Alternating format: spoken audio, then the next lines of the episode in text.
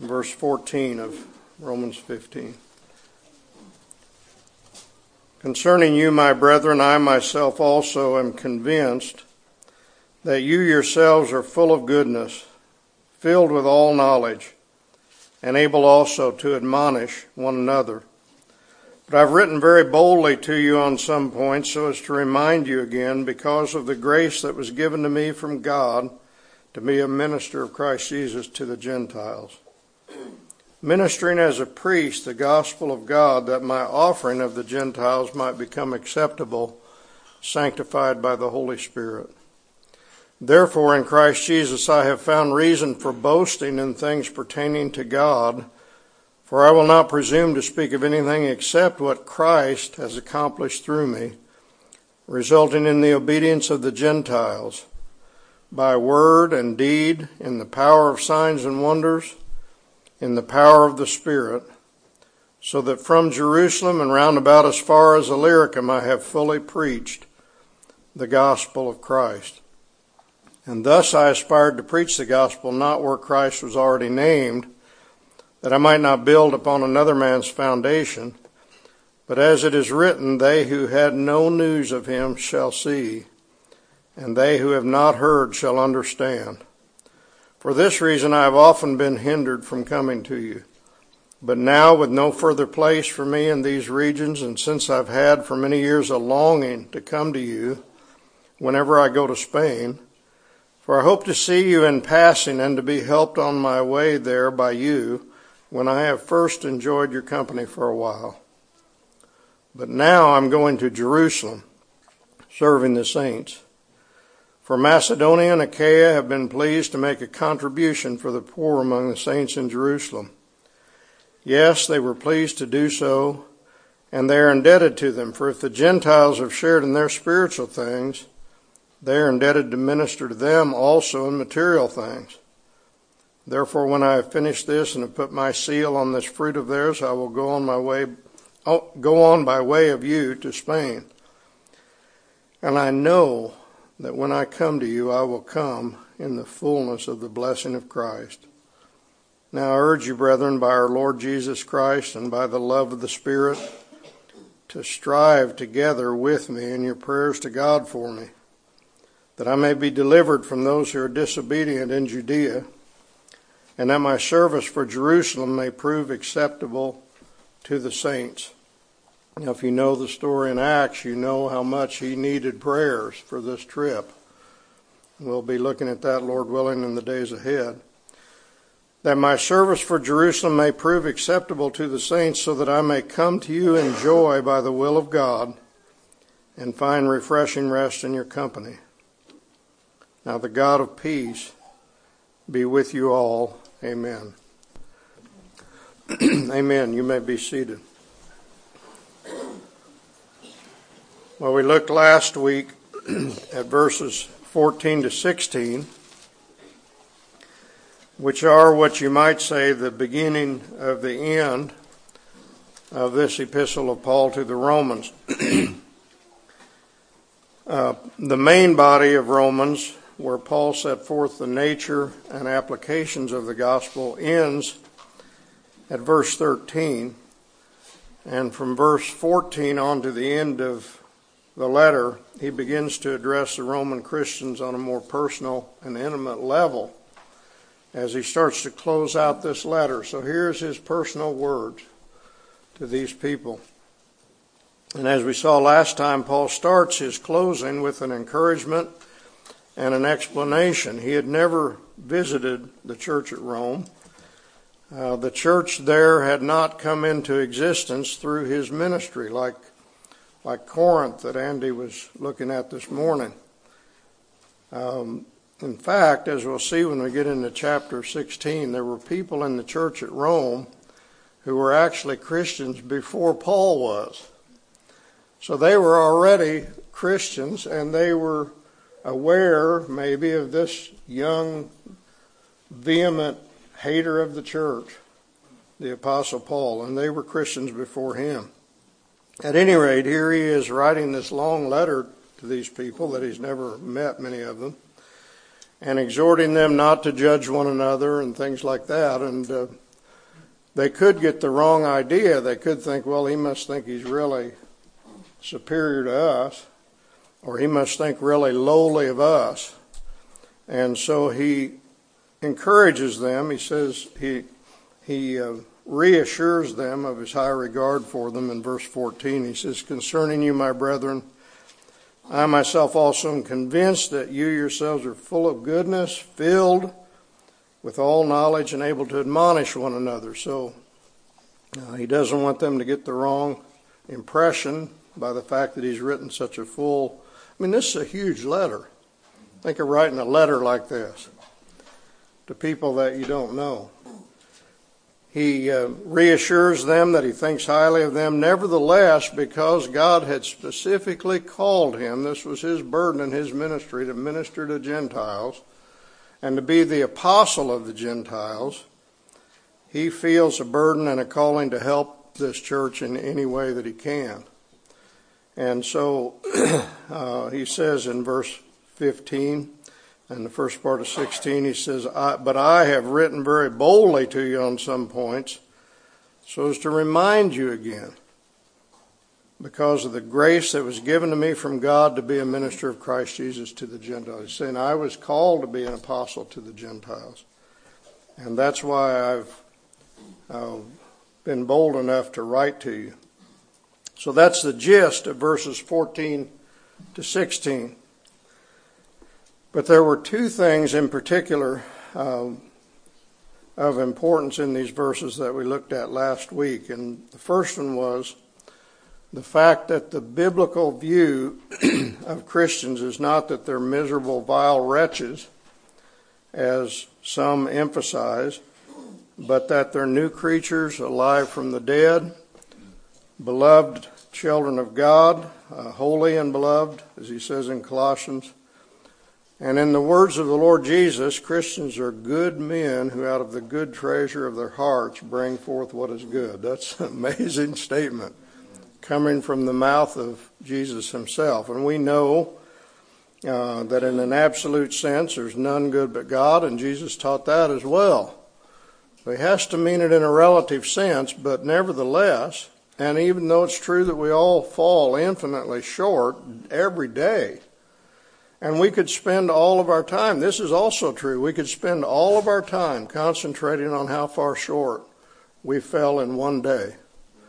But that's not the emphasis of the Bible. The emphasis of the Bible is that God has done a miracle in the hearts of Christians.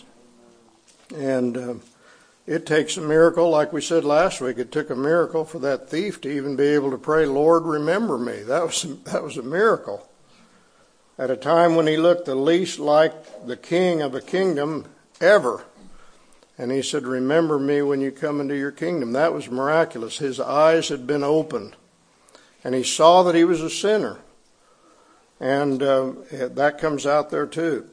well, God has done a real miracle in the hearts of his children, and we should never minimize or sell it short. Second thing of importance, particularly that we saw last week,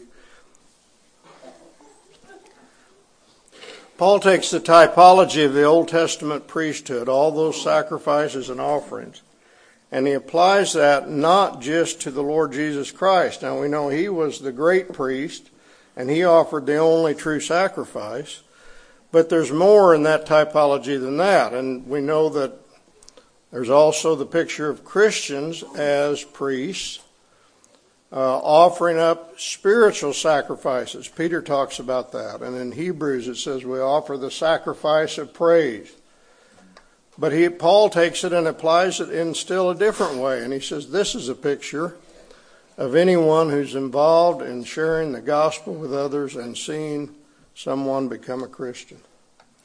That you have the privilege of offering them up to God as an offering spiritually, symbolically, offering them up to God as an offering to Him, not as a slain animal as in the Old Testament, but as living sacrifices, holy and acceptable to God. And people who are no longer vile and unclean, but sanctified and made holy by the work of the Holy Spirit. They've been made saints And it's, it's amazing here. He doesn't say sanctified by the blood of Christ, which is ultimately true. The only way anybody can be acceptable to God is by the blood of Christ. But here he puts the emphasis on what the Holy Spirit has done. He's turned these Gentiles, these, uh, these people like those there at Corinth, and he's put a principle of life in them and a principle of holiness in them. And it still has a long way to go to be worked out, but God has changed them at the root. The axe has been laid at the root. And so they're no longer sinners, but holy ones, saints. And so think of this. We have a privilege. What a privilege to have just one person we can offer back to God as, a, as an acceptable sacrifice. I, I knew one brother who worked for years um, in a commercial type setting, and he never saw anybody, and he was very discouraged, never saw anyone that he knew ever become a Christian. And I think it was like 10 years of working on the job, and his helper was converted. So here you've got a guy, maybe you poured, and think of Paul. He poured out, he poured, he shed blood for his converts, those Gentiles. It cost him a lot to see the Gentiles converted. Being beaten when they left him for dead. You think of what when you beat some, when you stone somebody, what it takes when you leave them for dead. I mean, it's incredible that he ever walked away from that and uh, um, being beaten with rods, he says, and and uh, scourged more than once. Uh, all of those things he was enduring, he says, for the sake of the elect. So when you think of what it had cost him to minister to the Gentiles, and all he goes into lists of it.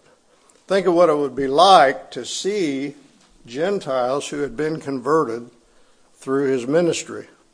And he says, I'm offering them back to God.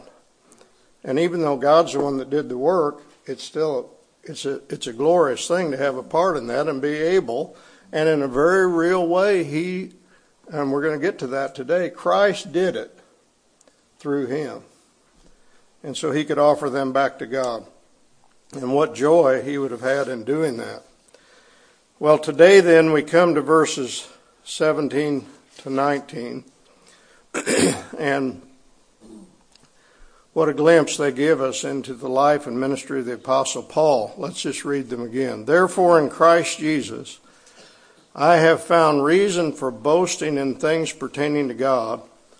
For I will not presume to speak of anything except what Christ has accomplished through me, resulting in the obedience of the Gentiles by word and deed, in the power of signs and wonders in the power of the Spirit, so that from Jerusalem and round about as far as Illyricum, I have fully preached the gospel of Christ.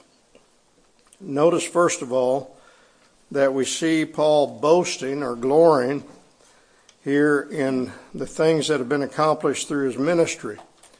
And that seems to be, in some sense, directing us towards himself.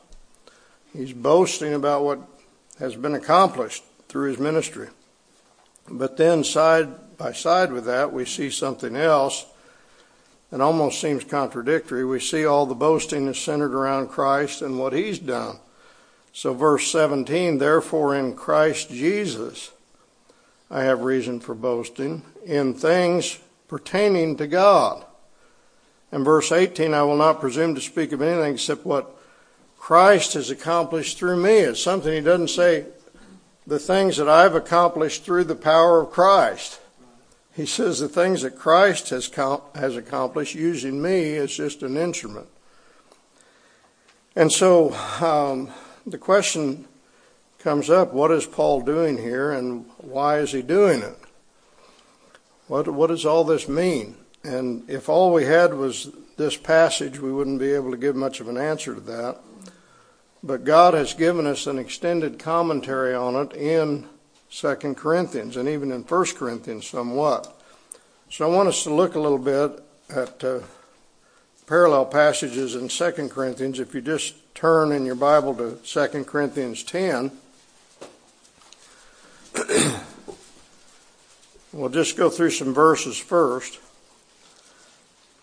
Uh, in verse 8, for even if I should boast somewhat further about our authority, which the Lord gave for building you up and not for destroying you. And then verse 13, but we will not boast beyond our measure, but within the measure of the sphere which God appointed to us as a measure to reach even as far as you. In verse 15, not boasting beyond our measure, that is, in other men's labors, but with the hope that as your faith grows, we shall be within our sphere even enlarged, enlarged even more by you, so as to preach the gospel even to the regions beyond you, and not to boast in what has been accomplished in the sphere of another. Doesn't it sound just like what we read in Romans? He's wanting to reach out to the regions beyond. He's wanting to not build on another man's foundation.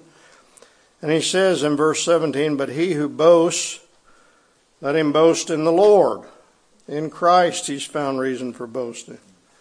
In verse 10 of uh, chapter 11, As the truth of Christ is in me, this boasting of mine will not be stopped in the regions of Achaia. In verse 12, he says, What I'm doing, I will continue to do, that I may cut off opportunity from those who desire an opportunity to be regarded just as we are in the matter about which they are boasting. For such men are false apostles, deceitful workers, disguising themselves as the apostle, apostles of Christ. And then in, uh, um, let's see, verse 17, verse, or verse 16, Again I say, let no one think me foolish, but if you do, receive me even as foolish, that I also may boast a little. Verse 17, that which I'm speaking, I'm not speaking as the Lord would, but in foolishness, in this confidence of boasting. Verse 18, since many boast according to the flesh, I will boast also. And verse 30, if I have to boast, I will boast of what pertains to my weakness. And chapter 12, verse 1 boasting then is necessary, though it is not profitable. But I will go on to visions and revelations of the Lord.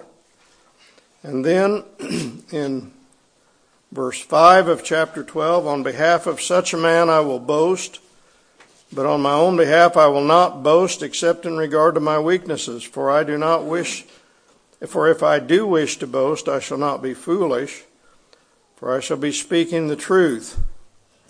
But I refrain from this so that no one may credit me with more than he sees in me or hears from me. And then in verse 9, he said to me, My grace is sufficient for you. Now, this is talking about his thorn in the flesh. My grace is sufficient for you for power is perfected in weakness. Most gladly, therefore, I will rather boast about my weaknesses, that the power of Christ may dwell in me. Therefore, I'm well content with weaknesses, with insults, with distresses, with persecutions, with difficulties for Christ's sake. For when I'm weak, then I'm strong. Now, all this talk about boasting, but you see the parallels with Romans 15. And he specifically mentions things about his ministry and uh, about signs and wonders. We haven't gotten to that yet, but uh, um, well, let me just read that. I might as well. Verse 12 of chapter 12. The signs of a true apostle were performed among you with all perseverance by signs and wonders and miracles. Same thing he says in Romans 15. So, what was the situation at Corinth?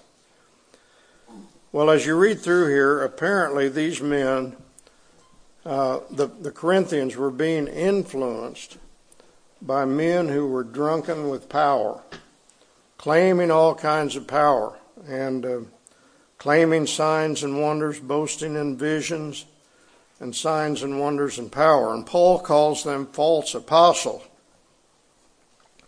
and to protect the Corinthians, he's forced to defend his own apostleship. There, these false apostles, he calls them super apostles, they came in there and they said, We're the ones that really have the power. Who's that guy? And he, not to, not to put himself forward, but to try to protect them, he reminds them and tries to show them the reality of uh, the fact that he is an apostle. now, there are two things I want us to get here, and we're going to bring these back to Romans. First of all, Paul does not disparage power as such. He doesn't disparage signs and wonders and visions and so on. Uh, healings, tongues, prophecy, you read through Corinthians, 1st and 2nd Corinthians, he never disparages those things. Uh, right here, um, he, in uh, 12, 12 that we read, he says that he says the signs of a true apostle were performed among you with all perseverance, signs and wonders and miracles. Um, normally he doesn't talk about personal things, but he even is willing to do that. He go back in 1 Corinthians 14. Uh, they were so taken up with tongues, and Paul says, I thank God that I speak with tongues more than all of you. Well, we would have never known that Paul spoke with tongues, but he did, and he only brings it out in order to help them because he said, Whenever I come to you, I'd rather speak five words and that you can understand. So he wouldn't have even mentioned this except he's trying to help them. Again, uh, what we read here in chapter 12, verse 1, he goes into visions and revelations of the Lord, and he talks about this experience that he had 14 years previous, where he heard uh, inexpressible words and so on. So, Paul says, since these men are making such a big thing of all this, even though it's not the center of everything, I'll, for, for your sakes, um, I'll tell you some of the things that I've experienced. And so, um, Paul is not uh, uh, down on these things as such. Um, he's willing to talk about these things in his life. And just put it this way, beloved Paul was not short on miracles, he wasn't short on power. And he doesn't say that power is nothing. But here's the second side, the other side of the story. Paul says that even though Christians have tasted of the powers of the age to come, they're still living in weakness in this world. That's what these false apostles were leaving out. Their idea is what's been called triumphalism. That is, Christians are all, you know, God always heals you. You're always wealthy. You never go through your, you got your foot on the neck of your enemies. You're always released from prison if they get you in prison. Of course, those guys wouldn't have even been in prison. But that's the kind of stuff that they were teaching. And Paul says, no, we live in this age of weakness. These super apostles who want you to believe that true spirituality always consists in healing and that kind of thing are actually false apostles because God has set things up in a way that He's most glorified in the weakness of His people. Now, this is quite a thing. He has set things up so that those servants who are most dependent and most weak, He gets the most glory out of. We don't like that idea. We, like the idea that if a guy is really pleasing to God, he's not going to have headaches every day, and he's not going to have a, curvature of the spine like Amy Carmichael did. And all that's see, those are wrong. That's Corinthian ideas. That's carnal ideas. And it may well be that God's going to give the one, the choicest servant, going to give them weakness. If we looked at it, we said, "Well, I know one thing. I never would, I would never have had so and so have that sickness." Why would so and so die when they're in their 20s? You know, look at how God's using them and that kind of thing. You see, he does that. That's and if we have the idea that the Christian life is going to be triumphalistic, we've got a wrong idea. And Paul wants to get across to these Corinthians, and it comes up over and over and over. God has set, set up things in such a way that he keeps his servants weak and dependent. uh, we don't know what Paul's thorn in the flesh was. Some people think and there's some evidence for this that he had some kind of disease with his eyes that caused his eyes to matter, and he was bad to look at even. And he talks about his infirmities that um, they didn't despise the way he looked, they took him in, and so on. But think of this in contrast to these so called super apostles. Here is an apostle, he comes in sick. You don't have a sick apostle. You know, that was their idea. And think of it, I think this really did happen. I think the Apostle Paul, if he did have this eye condition with his eyes running, mattering, and everything, I think he prayed for people to be healed that were healed right while he had it. Isn't that something? Because he prayed to the Lord three times that he'd take it away, and he said, No, I'm not going to. My strength is made perfect in weakness. I think that I think that was the case, and often it's that way. God's using a man over here in some way to save and help other people and heal other people when he's got some affliction that isn't healed. It's amazing. True men and women of God often minister in weakness. Paul um, even says in one place, I think it's in 1 Corinthians, he says, We were pressed beyond measure so that we despaired even of life. Here's the apostle thinking, I'm not going to make it. That's how pressed he was. Let me just read to you from the, just to give you a feel for this theme. This is back in 1 Corinthians. He says, He's uh, talking about superiority. Who regards you as superior? What do you have that you did not receive? And so on. then he says this You are already filled. You have already become rich. You have become kings without us. And I would indeed that you had become kings so that we might also reign with you. For I think God has exhibited us apostles last of all as men condemned to death because we've become a spectacle to the world both to angels and to men. We are fools for Christ's sake, but you're prudent in Christ. We're weak, but you're strong. You're distinguished, but we are without honor. To this present hour, we are both hungry and thirsty. Well, now look, if you were pleasing to God, you'd have all kinds of food.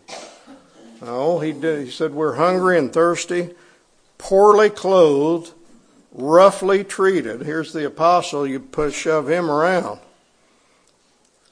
He's not riding on men's shoulders, you know, seated in a chair. Total opposite. He's getting shoved around, roughly treated, and are homeless. You know, you say, I took in this homeless guy. Well, what's his name? Apostle Paul. and we toil working with our own hands. When we're reviled, we bless. When we're persecuted, we endure.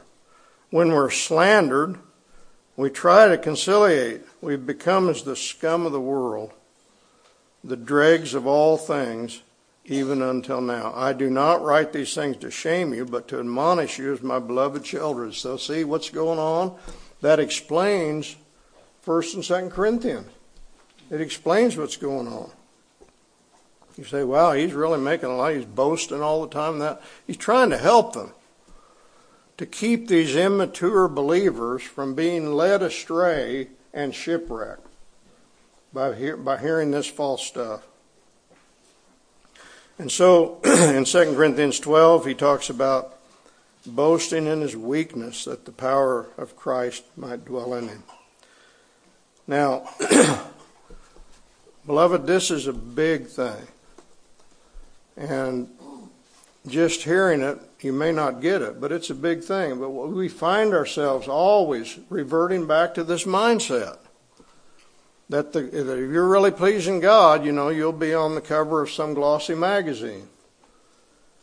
That wasn't the way it was with the apostles. So there's these two things. There is such a thing as the manifest power of God miraculous healing, signs and wonders, dreams and visions. But the men who are doing such things for real are not driving Rolls Royces and living in multi million dollar homes. They don't have their faces on the cover of glossy magazines. They're often suffering and persecuted and ministering in weakness and sickness. You can think back in church history. John Calvin, you read about his life, constant headaches and other severe problems. David Brainerd, there he's out, he's got tuberculosis. He's a young guy in his 20s, late 20s, praying out there for the Indians, coughing blood out onto the snow. And what? He said when, when the Spirit of God was moving, he could speak to the Indians as gently as he could possibly know how about the love of God, and they could not remain seated in their chairs. They'd fall to the ground hearing about the love of God. What's that? Power. Not power, not senseless deal where you wave your hand and people fall over, but the real power of God attending the gospel message. And that's what Paul constantly brings up.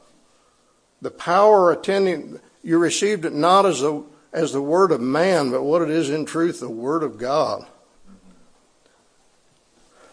But power perfected in weakness. Amy Carmichael, I mentioned her, curvature of the spine. Bunches of people that, Gladys Aylward, little woman, they turned her down. You're not fit to go to the mission field. And she ended up going and being mightily used from God there. Spurgeon. You know, if there was anybody that had the the mind and power of somebody like Spurgeon, you keep him healthy, you know. Well, he was hurting so bad, sometimes he was about to die from pain. He had gout and other conditions, crying out to God in terrible anguish. Darlene Rose, some of you have heard or read that account of her. There she is, emaciated, prisoner of war, standing there before a Japanese commander who had kicked a man to death with his boots. And the power of God is resting upon her in her weakness. And that commander, hearing the gospel message, hearing the love of God, seeing the power of God upon her, goes into the other room and is sobbing so loud that she can hear him in the other room. Think of this. It's power perfected in weakness. And Paul puts it like this He says, Death works in us, but life in you. And a lot of times the life is working in the other person right while the death is working in you. When you feel the most miserable, when you feel like nothing's going on, when you're suffering.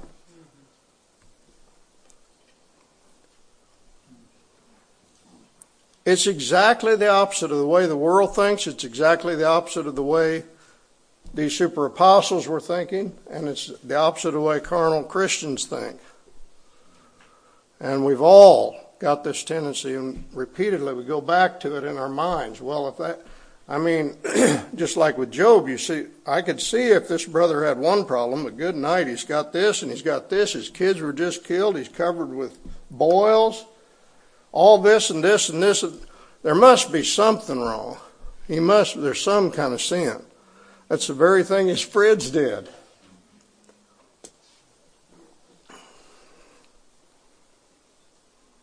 Paul says, Most gladly, therefore, I will boast in my weakness. Amazing thing. There's a dear sister uh, right now who's over here in the States for treatment for whatever it is, Lyme's disease, they think, but so weak, somebody had to accompany her to get here. I don't know of anybody more powerfully used in the conversion of college students. So weak, you have to have somebody else help you get up. Now, why would God do that? I mean, think of how much more you could accomplish if you felt good and all that. Well, sometimes it's His will to heal. But there are things that we don't, he's doing that we don't understand. So, back to Romans then. Romans 15. What's Paul doing here? Well, he's defending, in verses 17 to 19, he's defending his apostleship to these Roman Christians. who, as a group, don't really know him. And he's doing it for their sakes, that they might rest at ease about him and that they might be able to receive from him everything that he has to give to them. So he takes some time here to defend his apostleship and the power of God and what God has accomplished through him. But he wants them to be very clear that it's not what he's done, it's what Christ has done, using him as an instrument who has no power or life of his own. You think of our brother that ministers in Central Asia, who's actually over there right now. Uh, if you look at it, he's constantly, I mean, it comes through so clearly his weakness. That's what, that's why it's so glorious. That's why Christ gets so much glory. And we, it's not that we, and when you hear about something miraculous that's taken place, it's wonderful to hear that too. I'm thankful he's not holding those things back because in the midst of the weakness, God is showing his power. God helping him in times of extreme weakness or vulnerability to have supernatural wisdom and strength. And that's when Christ gets the glory, and that's the mark of a true man of God. Well, verse 18, Paul says that his ministry has resulted in the obedience of the Gentiles. And I think the phrase by word and deed actually goes with his ministry, not with the Gentiles. But his ministry has resulted in the obedience of the Gentiles. And this is just Paul's way of saying that they had become Christians. If you go back in to chapter 1, he talked about this as well. Let me read it to you. Though uh, through whom, that is through Christ, we have received grace and apostleship to bring about the obedience of faith among all the Gentiles for his name's sake. So there's the same thing. He's talking about conversion the obedience of faith. Beloved, the Bible does not recognize any kind of obedience as being true if it does not flow from faith. You cannot do anything from God until you give up on doing and put your trust in Christ and realize you're never going to make it, you're never going to be good enough. You try real hard to be a Christian, you can't and you just give up and trust in what Christ has done. But that leads then, uh, the other side of the coin, the Bible doesn't recognize any kind of faith that doesn't result in obedience. If you have real faith, you're, it's, in other words, putting your faith in Christ is not going forward in a meeting and say, well, I got that done now, you know, like, like your flu shot or whatever. I got that done. Now I can go back to living for myself all the time. It's Jesus says, if anyone, if anyone wants to be a Christian, if you want to be a Christian, if you want to come after me, let that man deny himself, take up his cross daily, and follow me.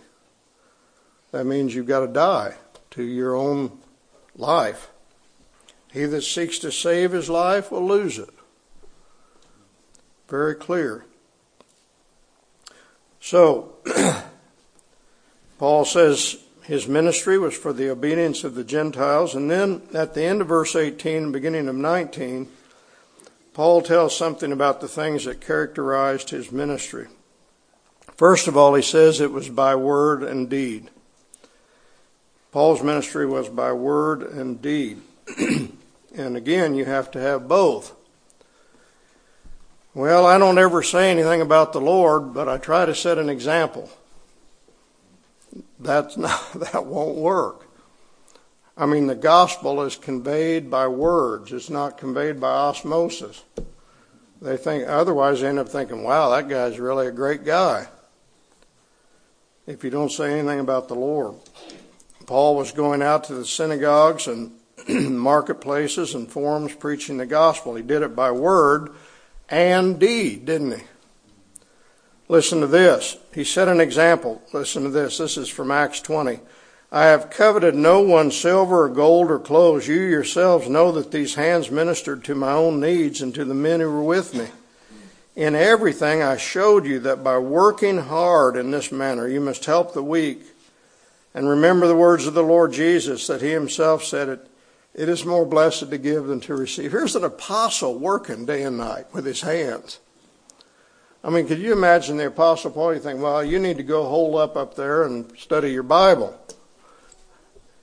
I mean, one of the greatest examples, Bill McLeod up there in Canada would walk in the bush, which they called where you go for miles back up through the woods, following a trail where they've they've taken all their equipment up to a, to a mining log, I mean a logging camp, and you could follow that trail through the bush, and finally you get to a camp. Uh, I've told the story one time. He got to the camp, got to got to where he could see the camp across the lake, and it was springtime, and there was several inches of slush on top of the ice, and he didn't want to ruin his boots, so he took them off and carried them and walked through the slush. Have you could, I can't imagine. And he got to the other side, and the and the foreman, the boss of the logging camp, said uh, he said to him, "Can I? Would I have permission to preach to your men?" He said, "Mister, anybody that would walk across that lake barefooted in that slushy ice, you ha- you're welcome to preach to my men. So what did he do? Well, he didn't do what I would be tempted to do. He didn't go and pray all day and hole up. He got out and worked with the men all day cutting logs. Isn't that amazing? And then he preached to them. It's incredible. It's what Paul did. He's working, doing this leather work, you know, tent making, which is really a broader term like a leather worker of some kind. But he's, he's doing this work the whole time. First Thessalonians, we never came with flattering speech, as you know, nor with a pretext for greed. God is witness, nor did we seek glory from men, either from you or from others, even though as apostles of Christ we might have asserted our authority. But we proved to be gentle among you, as a nursing mother tenderly cares for her own children. Having thus a fond affection for you, we were well pleased to impart to you not only the gospel of God, but also our own lives, because you had become very dear to us. For you recall, brethren, our labor and hardship, how working night and day so as not to be a burden to any of you, we proclaim to you the gospel of God. You are witnesses, and so is God, how devoutly and uprightly and blamelessly we behave towards you believers. Just as you know how we were exhorting and encouraging, imploring each one of you as a father would his own children. Well, that's what Paul means when he says by word and deed. There's a lot, a lot in that little phrase, isn't there? By word and deed, he did it. And then he says, in the power of signs and wonders. What does that mean? Well, let's look a little bit in the book of Acts and we'll see what it means. We're not going to quite make it through verse 17, it looks like, but that's fine. We'll take up next time. in the power of signs and wonders, Acts 13, let's just read a little bit of what Paul's talking about.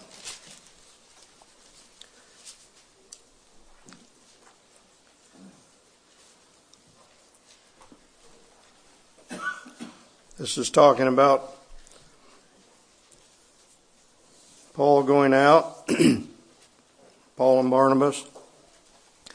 Verse 6 When they had gone through the whole island as far as Paphos, they found a certain magician, a Jewish false prophet, whose name was Bar Jesus, who was with the proconsul Sergius Paulus, a man of intelligence.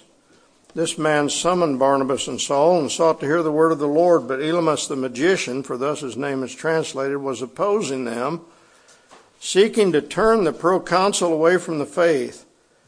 But Saul, who was also known as Paul, filled with the Holy Spirit, fixed his gaze upon him and said, You who are full of all deceit and fraud, you son of the devil, you enemy of all righteousness, will you not cease to make crooked the straight ways of the Lord?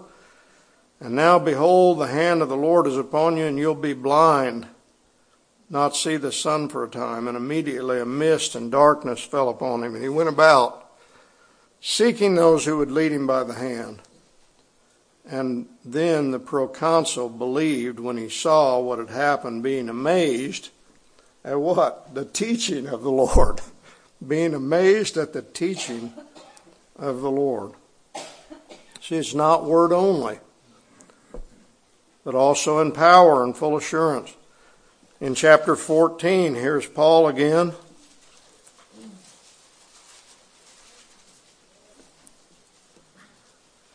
And it says, uh, came about that in Iconium they entered the synagogue of the Jews together and spoke in such a manner that a great multitude believed, both of Jews and Greeks. But the Jews who were disobedient stirred up the minds of the Gentiles and embittered them against the brethren. Therefore they spent a long time there speaking boldly with reliance upon the Lord who was bearing witness to the word of his grace, granting that signs and wonders be done by their hands. That's what Paul's talking about when he writes to the Romans. 8 to 10 of this same chapter, at Lystra there was sitting a certain man without strength in his feet, lame from his mother's womb, who had never walked. This man was listening to Paul as he spoke, who, when he had fixed his gaze upon him and had seen that he had faith to be made well, said with a loud voice, Stand upright on your feet. And he leaped up and began to walk. In verses 48 and 49, oh, let's see, I'm ahead of myself. Uh, chapter 16, verses 16 to 18. It happened as they were going to the place of prayer, a certain slave girl, having a spirit of divination, met us, who was bringing her masters much profit by fortune telling. Following after Paul and us, she kept crying out, saying, These men are bondservants of the Most High God, who are proclaiming to you the way of salvation. And she continued doing this for many days, but Paul was greatly annoyed and turned and said to the Spirit, I command you in the name of Jesus Christ to come out of her. And it came out at that very moment. And then in verses 25 and 26, at midnight, Paul and Silas are praying and they're in the prison, and suddenly there came a great earthquake so that the foundations of the prison house were shaken. Immediately, all the doors were open and everyone's chains fell off. That's, he says, I, I went around. Think of it. The amazing thing is, he doesn't try to prove this, he just states it as a given. This is an authentic, everybody agree, even the most liberal liberals agree that the Apostle Paul wrote this letter. And here he is saying, uh, you know, I went in the power of signs and wonders all through that whole region. And he did. Luke tells about what it was. And Luke's oftentimes saying, we, we were that we, we stopped here and this is what happened. Amazing. Well, we'll just look at one more in chapter 19.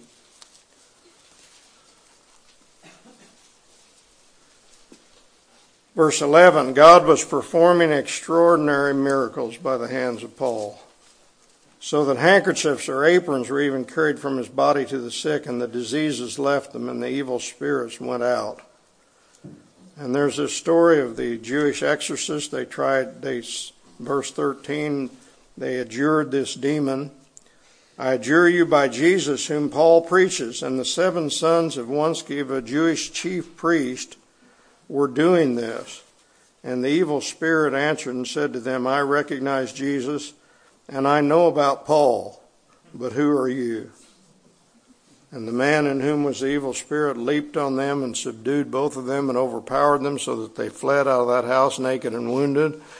The, this became known to all, both Jews and Greeks who lived in Ephesus. And fear fell upon all, and the name of the Lord Jesus was magnified. Many also of those who had believed kept coming, confessing and disclosing their practices. Many of those who practiced magic brought their books together and began burning them in the sight of all. They counted up the price of them and found it 50,000 pieces of silver. A lot of money. So the word of the Lord was growing mightily and prevailing. Well, Paul, Paul says,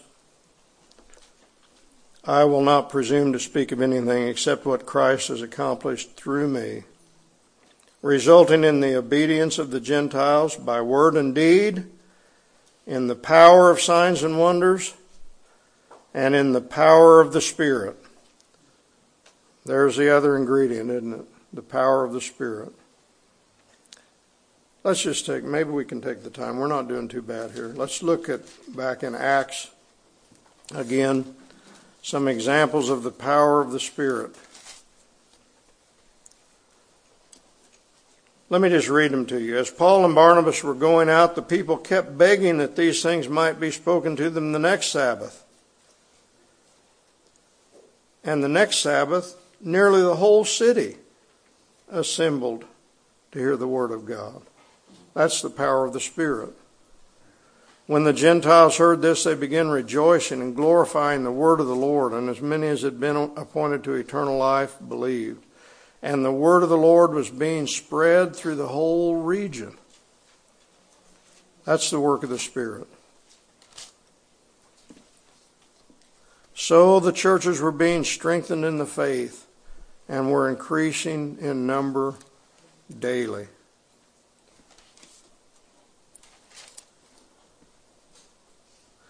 And the Lord opened her heart to respond to the things spoken by Paul. And when she and her household had been baptized, she urged us, Luke is with Paul right here, she urged us, saying, If you've judged me to be faithful to the Lord, come into my house and stay.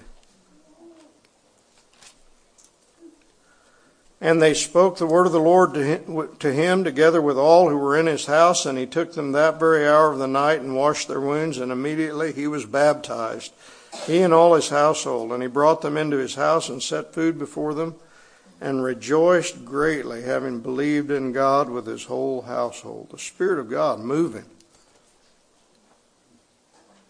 Some of them were persuaded and joined Paul and Silas, along with a great multitude of the God fearing Greeks and a number of the leading women, important people.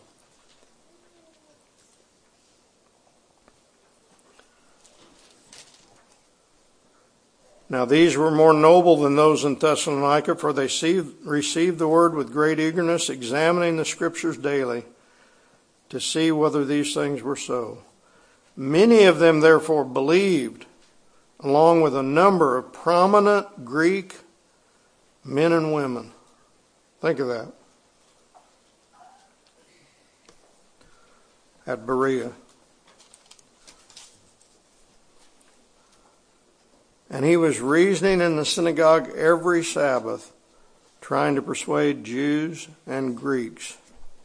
And he settled there for a year and six months, teaching the Word of God among them.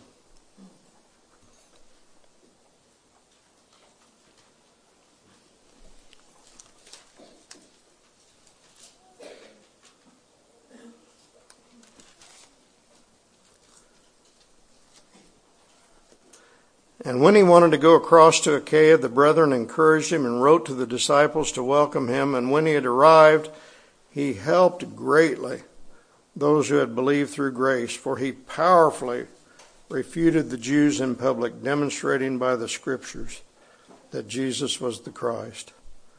These are the types of things that were going on. This in the ministry of Apollos, some of these things in the ministry of Paul. So, you get a feel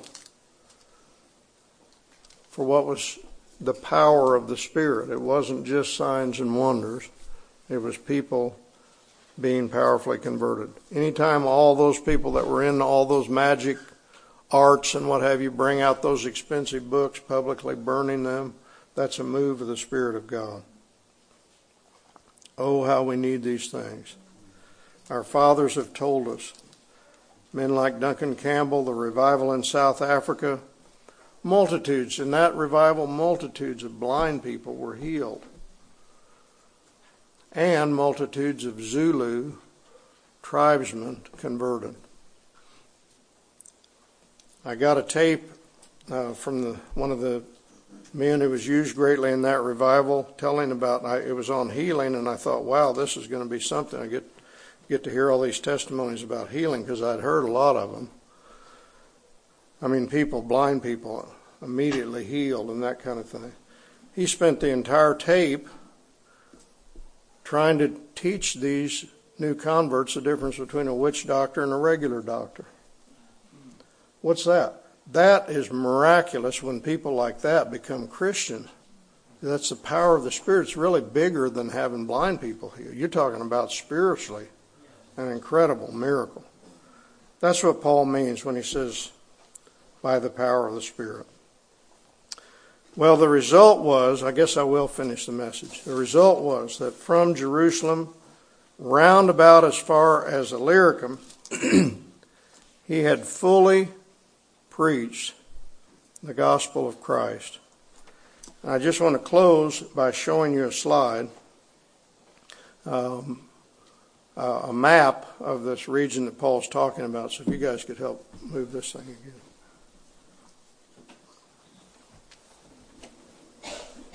We're not going to put the screen down this time, but we'll just show it on the wall.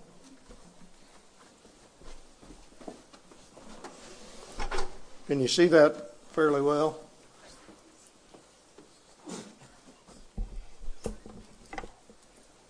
So, down here is Jerusalem. At the end up there is Illyricum, and that's modern day Albania. And he says roundabout. Well, he didn't go like that, but he came up through here. And here's Damascus, uh, where he was born or uh, Tarsus, sorry, but he was on his way to Damascus when he was converted. But up here, uh, yeah, there's Tarsus. Up here is Lystra, Derbe, and Iconium, places where he got beaten and what have you. And so he's just getting on his way going over. Here's uh, Philadelphia and Sardis, Thyatira. And he was up in this region, um, and it says we tried to go to Bithynia. I, don't, I, I couldn't find the pointer. We used to have a stick. But, but Bithynia is right up there. And he had a vision of a man from Macedonia, which is over here, saying, Come over. So they came down. You read this all in the book of Acts. They came down to Troas, and they went over to Macedonia and, and went up to Philippi. So this is he, what he's saying. Down here's Ephesus. He stayed there for a couple years, and it says all Asia, both Jews and Greeks, heard the word of the Lord, which of course we know not every person, but this whole area. This area here is Galatia, and the capital was, and I think it's A N C Y R A, which is, which is Ankara, the capital of modern day Turkey, still the capital, and that's this is Turkey. So, this is what Andy was talking about. Here's Corinth. It was a massive city and it had a seaport on both sides. And of course, seaport towns are notorious for the way they are. A church raised up there. Paul was here when he wrote this letter to the Romans. And uh, he was staying at Corinth, and he's not made it all the way up there yet. That's where he wants to go but he's just wanting to stop there for a while on his way further to Spain.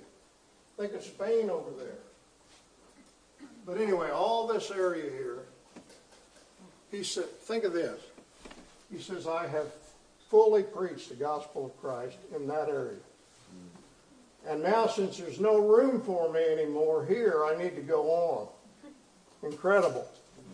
That's what we'll be looking at, Lord willing, next time.